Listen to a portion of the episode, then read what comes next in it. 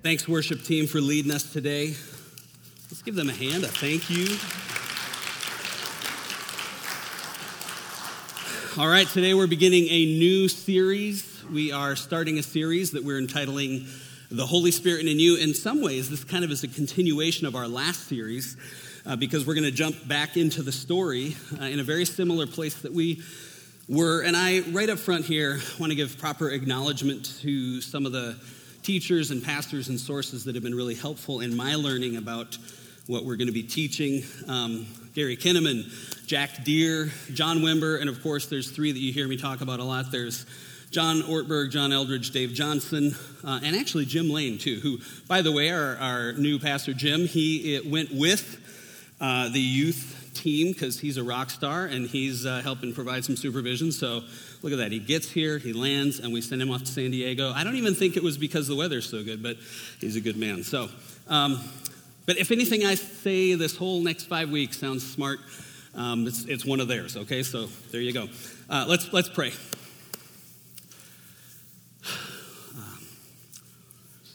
Now, this morning, I, I simply pray this prayer uh, Holy Spirit, come. Holy Spirit, come. In Jesus' name, amen. Amen. All right, well, I want to start with a few questions. And by the way, what we're going to do is I'm going to have some kind of rhetorical questions. And so while I always love feedback and, and people shouting stuff out, and, and especially when you agree with me, because then you're for sure you're right. But um, uh, just for the next five minutes here, I'm going to ask you to just keep your answer on the inside. Uh, don't answer out loud because I'm going to be asking the question, but just kind of let it hang. Um, and partly why I want to do that just, just for a few minutes is, is that within our church family here, uh, there's, there's a high degree of likelihood that we have different views or opinions on some things about the Holy Spirit. The stuff that I'm going to talk about this morning, we probably have a wide variety of ideas about how this stuff works. And some of us might have uh, an idea of what the right answer is. And I don't want to put anybody on the defensive. So um, I want you to feel like you can be honest to wrestle through this stuff without press- feeling pressure to you know, have the, the right answer. So just for a few minutes, I'm going to ask questions, but just up front, just keep it, you know, to yourself. Keep it on the inside, you know, starting right now. Can we do that? Ah, uh, gotcha, gotcha. Right, see, see right there. It's so it's hard, isn't it? Okay. All right. So here we go. A few scenarios and some questions. Suppose you were to were, uh, read. Suppose you were to read an article about a church in South America. What um, they described having in this article as an apostolic outpouring of the Holy Spirit so strong that they were seeing actual miracles happen.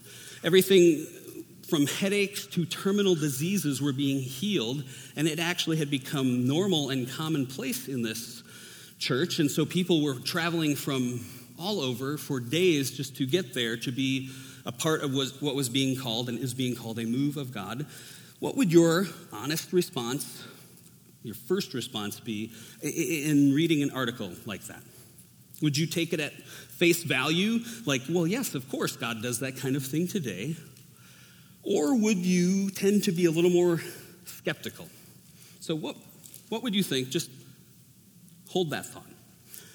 Um, another one. Uh, suppose you were to see a TV report about a church in a very difficult, rough area of a major metropolitan city that had been dying. This church had been going downhill. The the, the city was really rough, but something happened, and there had been some dramatic services. People started speaking in tongues, and, and this was not the kind of church that that stuff happened in typically. And longtime members who'd been there for a long time, and even their families for generation, started saying, Wow, I am baptized in the Holy Spirit, and I wonder if I even knew what it fully meant to be a Christian before this.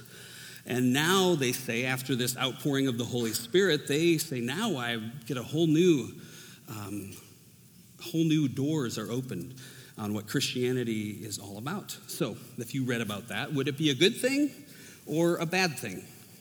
And, and how sure are you about the way you lean on that? And again, just hold that one. Um, here's an actual one. Uh, these are all actual ones, but here's one I just heard about the last few weeks um, a, a Roman Catholic church here in Phoenix, where they had begun to pray and repent, to live in humility um, and talk out loud about the failures of the church over the years. And suddenly the Holy Spirit started showing up. Um, one example is that their teenagers went on a weekend retreat with uh, an alpha group um, to learn more about the Holy Spirit. And in those times, the Holy Spirit's presence was so strong in their times of prayer. And remember, these are Roman Catholics, a little more conservative, right? But in even their mode of praying, which is not real emotional, they would say, they started experiencing the power of the Holy Spirit in a way that the teenagers could no longer even stand on their feet. We old time charismatics and Pentecostals, um, we, we used to call that what? Anybody know? Oh, wait, sorry. Simon says we old time Pentecostals and charismatics used to call that being what? Slain in the Spirit, right? Which is always, whew, we'll get to that phrase someday because that's an interesting one, right? Um, but, but this is what's happening in this Roman Catholic Church in our area. Teenagers were having and are having this experience, and there's other places in that church as well, where they are falling down because the power of the Holy Spirit is so, the presence is so strong. Like, does that mess with any of our categories? Right? Does it cause any of us to be skeptical? Or for some of us, might it even stir some curiosity uh, or hope? Um, in a similar way, imagine like somebody at your work was to stop you tomorrow and say, Hey, I was watching TV. I saw this man, He was preaching, he was touching people on the forehead, they'd fall backwards. What in the world is that? What's that all about? Is that a God thing or not? And how would we answer that? What might we say? Because, by the way, that stuff on the TV that sometimes we see, it might be harder for some of us, including me, to swallow. Because sometimes some of us have heard stories where people were actually, you know, pushed down. Um, pressure was put on them, which is really manipulative, and I think that actually grieves the Holy Spirit. So I'm not so sure about the Holy Spirit's being in that, but, but because we know that sometimes happens in a manipulative way, does that actually mean that it's never real? Does that actually mean that never, any other circumstance, that, that God's presence is never really that strong? Or, or that anyone who's experienced something like that is always faking? Something to hold and think about, right? Or, or, imagine maybe you're talking to your neighbor, you've been talking to them about spiritual things for a while, and one day you're, you know, you're, you're talking across the fence. Well, I guess here we'd be talking across the block wall Okay, wait, here we go. You're talking in your driveway. That's where it'd have to be, right? So you're talking in your driveway with your neighborhood uh, friend, and, and they say, hey, you know, I went and visited this church, and there was a teaching that said, expect a miracle. So now listen here, if I become a Christian, can I expect miracles? And they'd say, I don't, I don't mean vague spiritual change or, oh, hey, I get a ticket to heaven when I die. I mean clear cut, nature defying, indisputable, indisputable miracles. Can I expect them? And what would our answer be? Like, so, all of these questions, all of these questions that I've just kind of scenarios I've run through, they are related to the Holy Spirit and you. It's related to the Holy Spirit and how God actually still operates and interacts in our world today. And it's not always clear. And sometimes some of us have stories of stuff we've seen that are not obviously, of God, or it's been full of manipulation, and so we're skeptical. And others have seen legitimate things that we go, well, maybe, maybe so. And so the next five weeks, we're going to talk about this. It's, we're calling the series The Holy Spirit and You. Now, we can't imagine that there's any way for us to, to say everything that needs to be said or could be said or, or maybe even should be said, but I've sensed the need to, to even just step into this topic for a little bit here, uh, and that as a church we want to spend um, these next five weeks here. In fact, I heard this week that, that years ago, when Hope was um, initially doing a search for a new lead pastor, that there were several different folks that had written down one of the things they wanted to learn more about was about the Holy Spirit. So it sounds like there is a hunger amongst us, and there has been for a while. And so my prayer is that our exploration of the Holy Spirit will help us to go deeper into what God is inviting us into as individuals, but also as a church body together. And, and the question, if there was one question I hope that we could answer at the end of these five weeks, we'd have a better answer to this question um, How clear are we, really truly, how clear are we on the person and the work of the Holy Spirit. How clear are we? Because my guess is that a lot of people in the room uh, including some of us who've been in church a long, long time, we're a little fuzzy about this whole Holy Spirit stuff. See, there's lots of people, lots of believers, lots of Christians, um, people who really love God, right? We're all about, you know, God the Father, right? Oh, yes, God the Father. I'm all about God the Father. Or we could say, wow, Jesus. Yes, I love uh, uh, Jesus, the Son of God. So God the Father, God the Son. Yes, Jesus and the Father, I'm, I'm really great with. But when it comes to God the Holy Spirit, we get a little fuzzy. Or we, I, get a little or even a lot nervous. Like, you know, God the Father is great and Jesus is amazing, but the Holy Spirit stuff makes me, I'll be honest, it makes me a little nervous. That's true of me. Anyone else here admit that? Simon says it's over. You can really admit it. Anybody, the Holy Spirit stuff just makes you nervous? Okay, there's a few of us here. Um, the rest of you just take a nap um, and hang out. we'll hope to get somewhere. But while you and I maybe um, might avoid the Holy Spirit or we're shy about the topic or we don't really connect, when we live that way, I just think we're really missing out on the fullness that God wants to offer to us and offer to our lives through the ministry of the Holy Spirit in our life, in our church.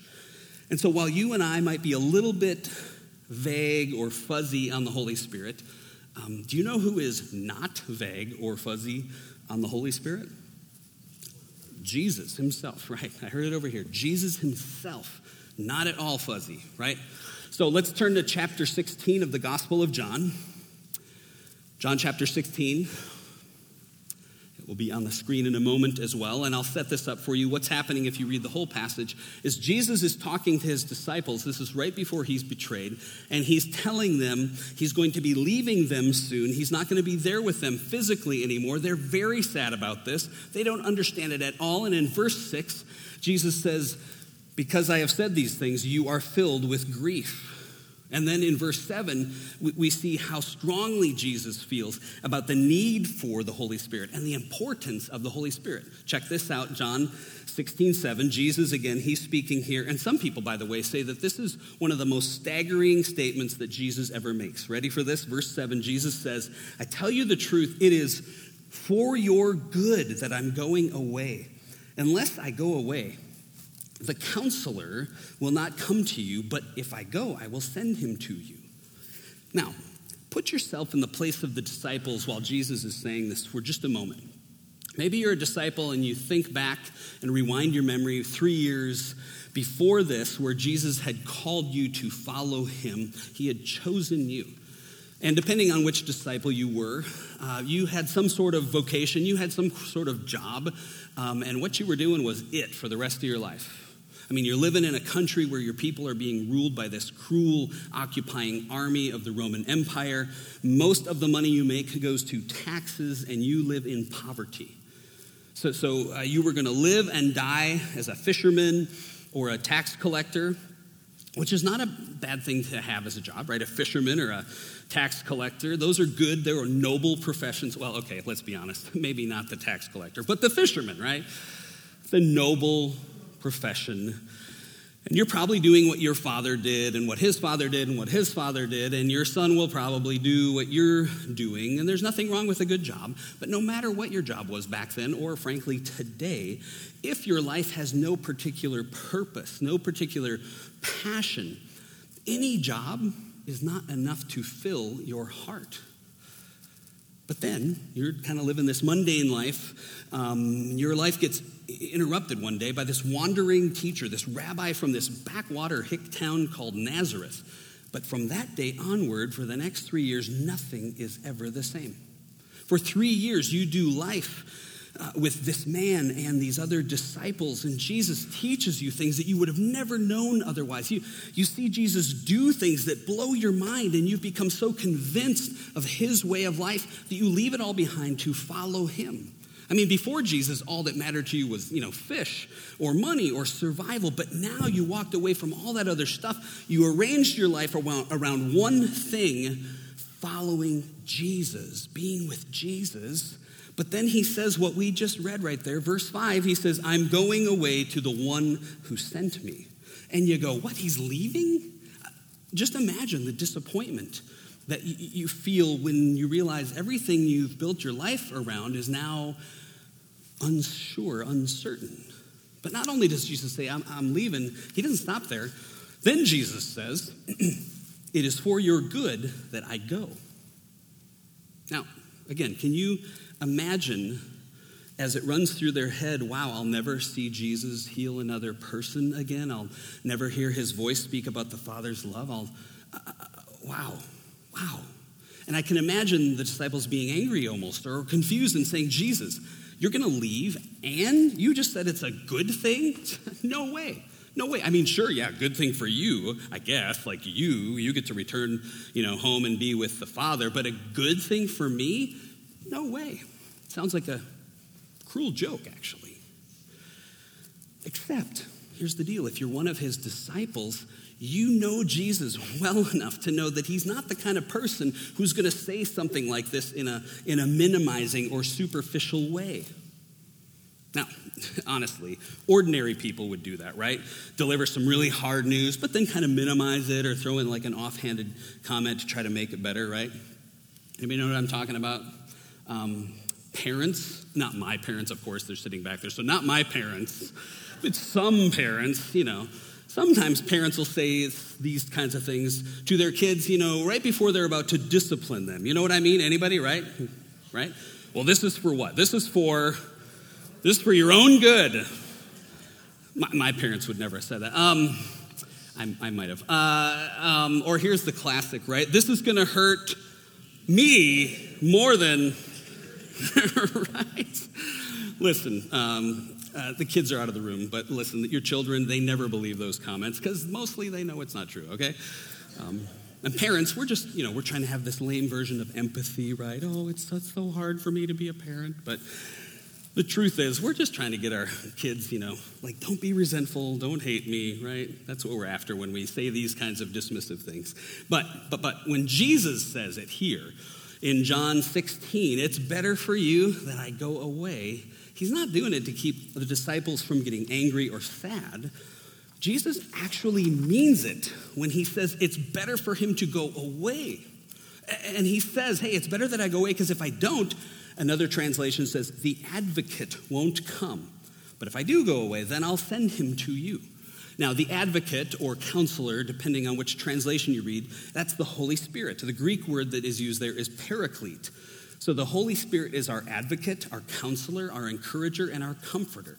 And Jesus knows while he's physically here on earth, he can only be in one place at a time because he has a physical body. But the truth about the Holy Spirit is that the Holy Spirit can be in all places at any times, and the Holy Spirit lives within each believer. Now, many, um, in many ways, Jesus is saying to his disciples when he says all of this, it's really better for you to live in the era of the Holy Spirit than in the days that Jesus lived here on earth. And just think about that for a moment, right? So, on the Bible's authority, on the words of Jesus, supposedly you, right here in your life, have the advantage over people who lived right next to him, could look him in the face, touch him, hear his voice. You have the advantage. I mean, have you ever thought, like, oh man, it would just been so nice to, to live when Jesus lived? I think about that, but I remember they didn't have toilets really, so I'm, I'm okay. I'm okay. Just saying. But this verse makes it even easier, too, right here. Because according to Jesus himself, we now have an advantage over those that got to see him face to face back then. Now, why is that? And we'll get back to that in a moment. Um, but let's just jump in, follow the storyline. What happens next after Jesus does this? It's back to the story that we have been in, right? He says, It's better for me to go away. Then he gets betrayed. All of them fall away when he's arrested. We looked at how Peter denied Jesus last week. Um, and like Jesus predicted, they all fell away, they all scattered. And then Jesus goes to the cross and dies, but then he comes back to life. And then there's these 40 days between his resurrection and the ascension into heaven. And one of the things that Jesus does when he's speaking to them, we haven't looked at yet, but he gives what is called the Great Commission. It comes at the end of Matthew chapter 28. And this is what Jesus says to them. This is before he goes back to the Father. Matthew 28, verse 18. Then Jesus came to them and said, All authority in heaven and on earth is given to me. Therefore, tells the disciples, you guys go and make disciples of all nations, baptizing them in the name of the Father, of the Son, and the Holy Spirit, teaching them to obey everything I've commanded you, and surely I'm with you always to the very end of the age. Now, this instruction here um, seems almost almost crazy here. What Jesus? You're saying to go and make disciples of all nations? Seriously, Jesus? I mean, did you see what we just did? just a couple of weeks ago, we screwed up. Even strong Peter, who wanted to be our leader, even he denied you. We've shown how weak we are. How are we going to fulfill that? How are we ever going to do that? But remember back to John 16, what we just read. Jesus said it's really better to live in the era of the Spirit than while Jesus walked the earth, so you have the advantage according to Jesus, over the people that could look in his face and hear his voice. And again, why? Why is that? Well, let's turn to Acts chapter 1. Jesus makes another very important statement about the Holy Spirit. Jesus was about to turn, return to his Father. He's talking to the disciples for the last time. And he says in Acts chapter 14, let's see if we can get this on the screen here.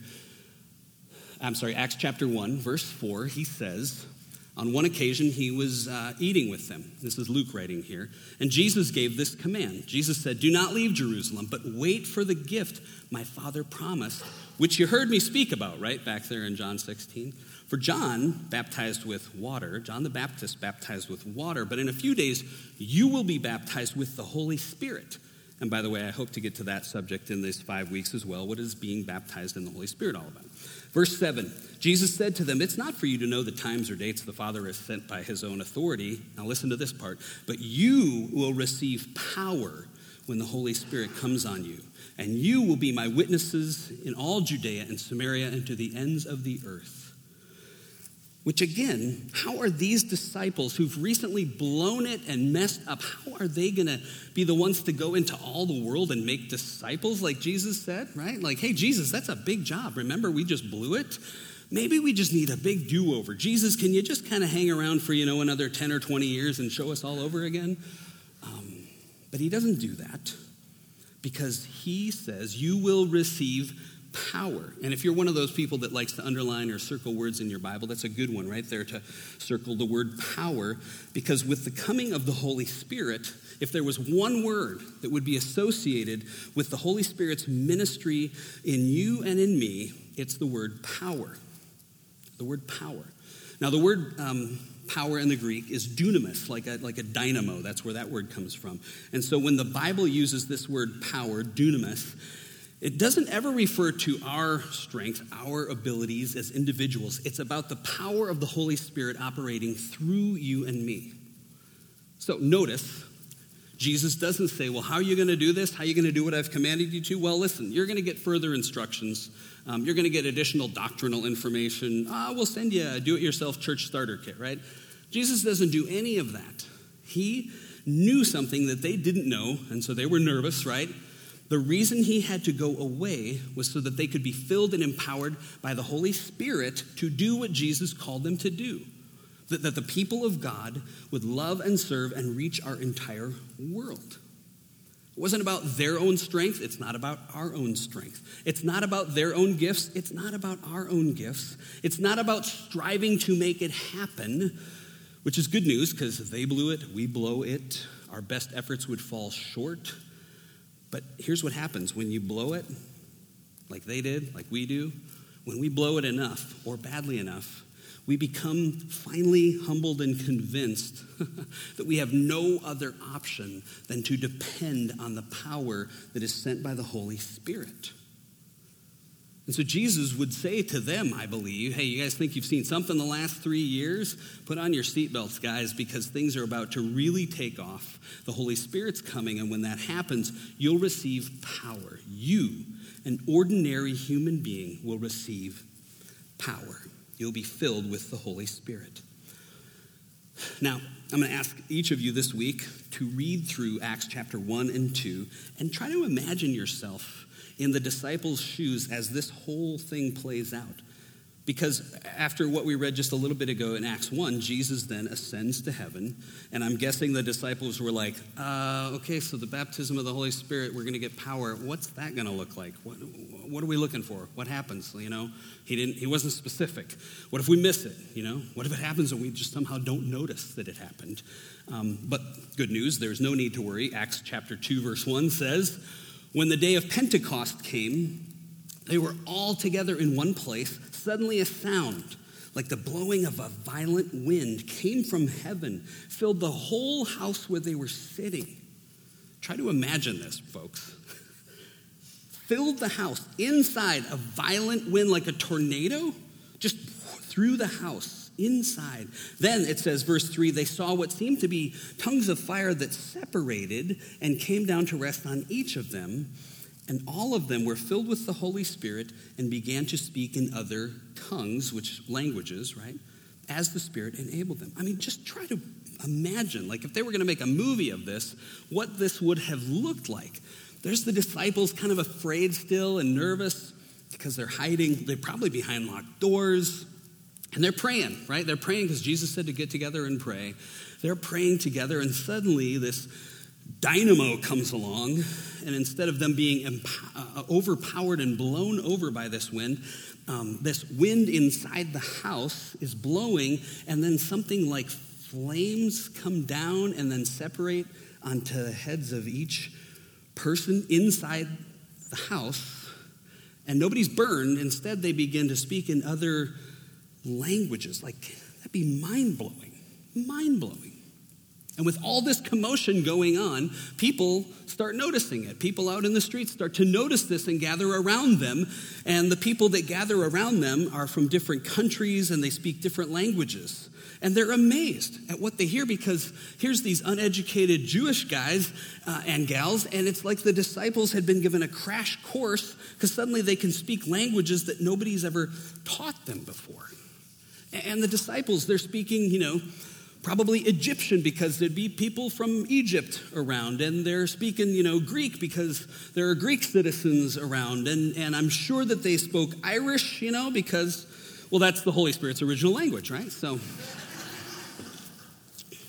But I wonder, like, and just imagining this, this scene all this happening, fire coming down, resting on them. I wonder if they looked at each other like, oh, I bet this is what Jesus meant when he said the Holy Spirit would come upon you. And wow, we didn't miss it, right? Jesus said, You will receive power. And these disciples who'd been hiding in fear behind locked doors, they got exactly that power to proclaim the gospel, power to demonstrate the kingdom of God, power to proclaim God's love and redemption for all. Now, real quickly, I just want to say if you read the rest of the book of Acts, you get to see what the evidence was of the Holy Spirit being poured out. If you read the book of Acts, the evidence of the Holy Spirit being poured out was some amazing things. Like you see healings happen, you see miracles, you see signs and wonders. There's supernatural power that flowed through these believers in really incredible ways. And by the way, that's really important, legitimate, incredible stuff. And it's real. But sometimes, in the tradition that I grew up in, that's all we looked at. If you really look at the rest of the book of Acts, there's some other stuff that's, I think, equally as amazing, right? Because other things happened when the Spirit came and filled each believer. Uh, people started to help one another so that it says that there was no need amongst them anymore. That was only going to happen by the power of the Spirit. Men and women were ministering together in contexts where before women were supposed to just stay out of it, but men and women were both given spiritual gifts and they could work together in the family of God. By the way, we still have some work to do in that in lots of churches, but it began in that way if you read through the book of Acts. And because of the empowering of the Holy Spirit and the filling of the Holy Spirit, this, I think, is one of the most amazing ones, and I wish I'd see more of it in our day people who had for generations hated each other because of their racial divides. These people who couldn't stand each other and looked down on each other and judged each other and found political reasons to, to distance themselves from one another and religious reasons and class reasons, those divisions were obliterated Like racism was set aside, and now they became family. So, yes, the tongues and healing and all the miracles are amazing, but all this other stuff I think is equally mind blowing because it's evidence of the Holy Spirit coming and filling their lives. No wonder it says in Acts 2:43 that everyone around them was filled with awe. Now, listen, just like today, there's a lot of things that they messed up and didn't do well, um, even after the Spirit came, right? This every thing wasn't perfect. Um, uh, John Ortberg says, in some ways, giving them the Holy Spirit was like giving the keys of a Porsche to a seven year old, right? But the truth is, one thing that they knew about this is that Jesus was right. He said, You're going to receive power. It's better that I go away so this power can come on you. And when they did, they received that power and everything changed. Nothing would be the same again, ever, ever, ever. You will receive power, Jesus says to them and to us. And he was right. Now, for 2,000 years, or maybe even the last 1970 years, The church has been wrestling and struggling, and I think some of the greatest minds in theology have fought and written and, and pondered over what does the gift of the Holy Spirit actually mean for us. And so that's where we're going to jump in for the next number of weeks. What about us today? Where does that fit in with who we are? Because we've seen weird things and abuse things, and we go, that ain't real. But we've also seen people go, let's just shut it all down. That doesn't happen. And I think a lot of us know that's probably not a great option either. We don't want to eliminate one third of the Trinity in our relating. So the question for us now is what about us today? I mean, a question that I've had to ask myself time and time again because um, sometimes I get nervous about what happens in some of those contexts. Um, but do we want the supernatural empowering of the Holy Spirit to actually fill us so that we could do what God has called us to do. And this kind of comes back to the questions and scenarios I had from earlier up front. Like, if the Holy Spirit showed up in some ways that I or you were uncomfortable with, would we want it or would we squelch it? I don't exactly know the answer, honestly. I want to say, oh, yeah, right? But there's some stuff that I'd go, eh, we're going to test the spirits, right? Because some, not all spirits that do, like Scripture says, test the spirits. Some of that stuff, eh, that's not the Holy Spirit, right? That's people being themselves. But sometimes it's hard to know. It takes discernment, friends. And for me, I grew up in this Pentecostal denomination. There were some really good things about it, but there were some weird things. Like I saw things that were definitely the Holy Spirit. I saw people get healed. I've seen people get healed. Um, I've seen people get filled with the Holy Spirit and speak in tongues. Um, but I've also seen some things that I think were way, way, way off base. And for me, over the years, sorting all of that out was really tricky. And um, many of my friends, they stayed in that Pentecostal stream, and many of them also just opted out. And some of the people that opted out and just said, ah, I'm getting out of this, they saw the manipulation. They saw the abuses connected with this supposed spirit filled stuff. In fact, part of it for a number of them was, you know, somebody would claim to be filled with the Spirit and operate in all these gifts, but they were really jerks. I had to find the right word. they were really jerks. They were abusive. They were manipulative. They had this spiritual looking thing going on, and they made everyone else made sure they you know, make sure you feel inferior because I'm the spirit filled one. And that's just not the Holy Spirit.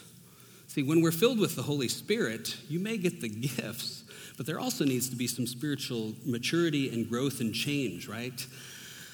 But because some of the wacky stuff that a number of them, and maybe some of you, have seen, um, some people just toss it all out. Ah, Holy Spirit, I don't want anything to do with any of this.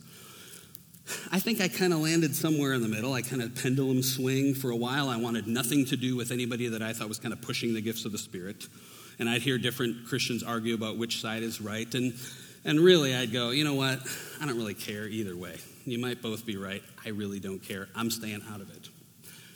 But then eventually, um, through some experiences and some things that I did saw, see, I said, okay, I do believe that the supernatural gifts are real, that they are for today, but they still make me nervous. So I just kind of want to not spend too much time there. And I wonder if many of us have had a place in a time in our life like that to some degree where we'd say, yeah, yeah, the Holy Spirit's real, but some of it just seems weird, and some of that TV evangelist stuff seems super fake, and I don't want to be weird and I don't want to be fake, so no thanks. I'm just going to hang out here with, you know, God the Father and God the Son. Uh, Holy Spirit, eh, that's okay. But for my journey, and I don't have time to go into it this morning, but eventually, out of my heart for God and longing to have all that He has for me, I came back to this place of having an openness, an openness, um, a desire to be filled again and again with the Holy Spirit.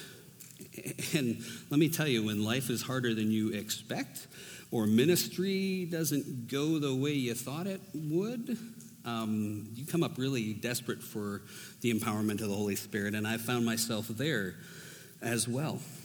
And again, I don't believe all the same things that I did growing up about the Holy Spirit, and we'll get to some of that in some of the future messages. But I do know this for sure I absolutely need the power of the Holy Spirit in my life and in my ministry. And people of hope, as we go into this topic here, we're not going to be pushy. We're not going to become demanding about this area. There is no, you know, extra credit or higher status points for those people who operate in the gifts of the Spirit. We are not going to allow that to happen in this family. Some of you have seen that in other churches. We're not going to do that. Um, places, in, there are some places where people are pressured, you know, to speak in tongues or prophesy. We are not going to put pressure on people for that kind of stuff. Because um, if you've been in one of those contexts, you know that people that don't speak in tongues or prophesy sometimes get shamed or made to feel inferior or like they're second class Christians. And that sort of posture, in my opinion, I think it actually grieves the Holy Spirit. Holy Spirit would want none of that division, none of that pressure going on. See, Jesus went back to the Father because he said it would be better for us to be filled with the Holy Spirit. So if you're a follower of Jesus, if you've committed your life to Him, the Holy Spirit already lives inside of you. Holy Spirit is already there. And God just gives good gifts to His kids, so ask and it will be given. Um, will we ask as a church, as individuals, for, for the gifts of the Spirit in whatever ways to be poured out on us as individuals, as a church? Will we ask and keep asking? Will we knock and keep knocking? Will we seek and keep seeking? Uh, worship team, will you come? I want to close with a thought. Psalm 42, verse 7 says this simple phrase Deep calls to deep. Deep calls to deep. And I think part of what that means is the deepest part of our heart and spirit is made to be connected to the deep heart, the deep love, the deep power of God. He's designed it, intended it for us. And friends, I know, I know, because on the one hand, our soul cries out for the Holy Spirit. Like we're made for this connection. We're made to be filled by the Holy Spirit in, in our lives. God means for you to be empowered by the Spirit. And we do. We need the counselor, right? We need the Holy Spirit to counsel and comfort, to be our strength, to be our guide. So we know we need it. Our heart knows we need it. But then on the other hand, we often, I think, opt, I do, to keep a safe distance. Because living our lives fully dependent on the Holy Spirit, that seems a little, yeah, unsettling, unnerving. So I think we pull back.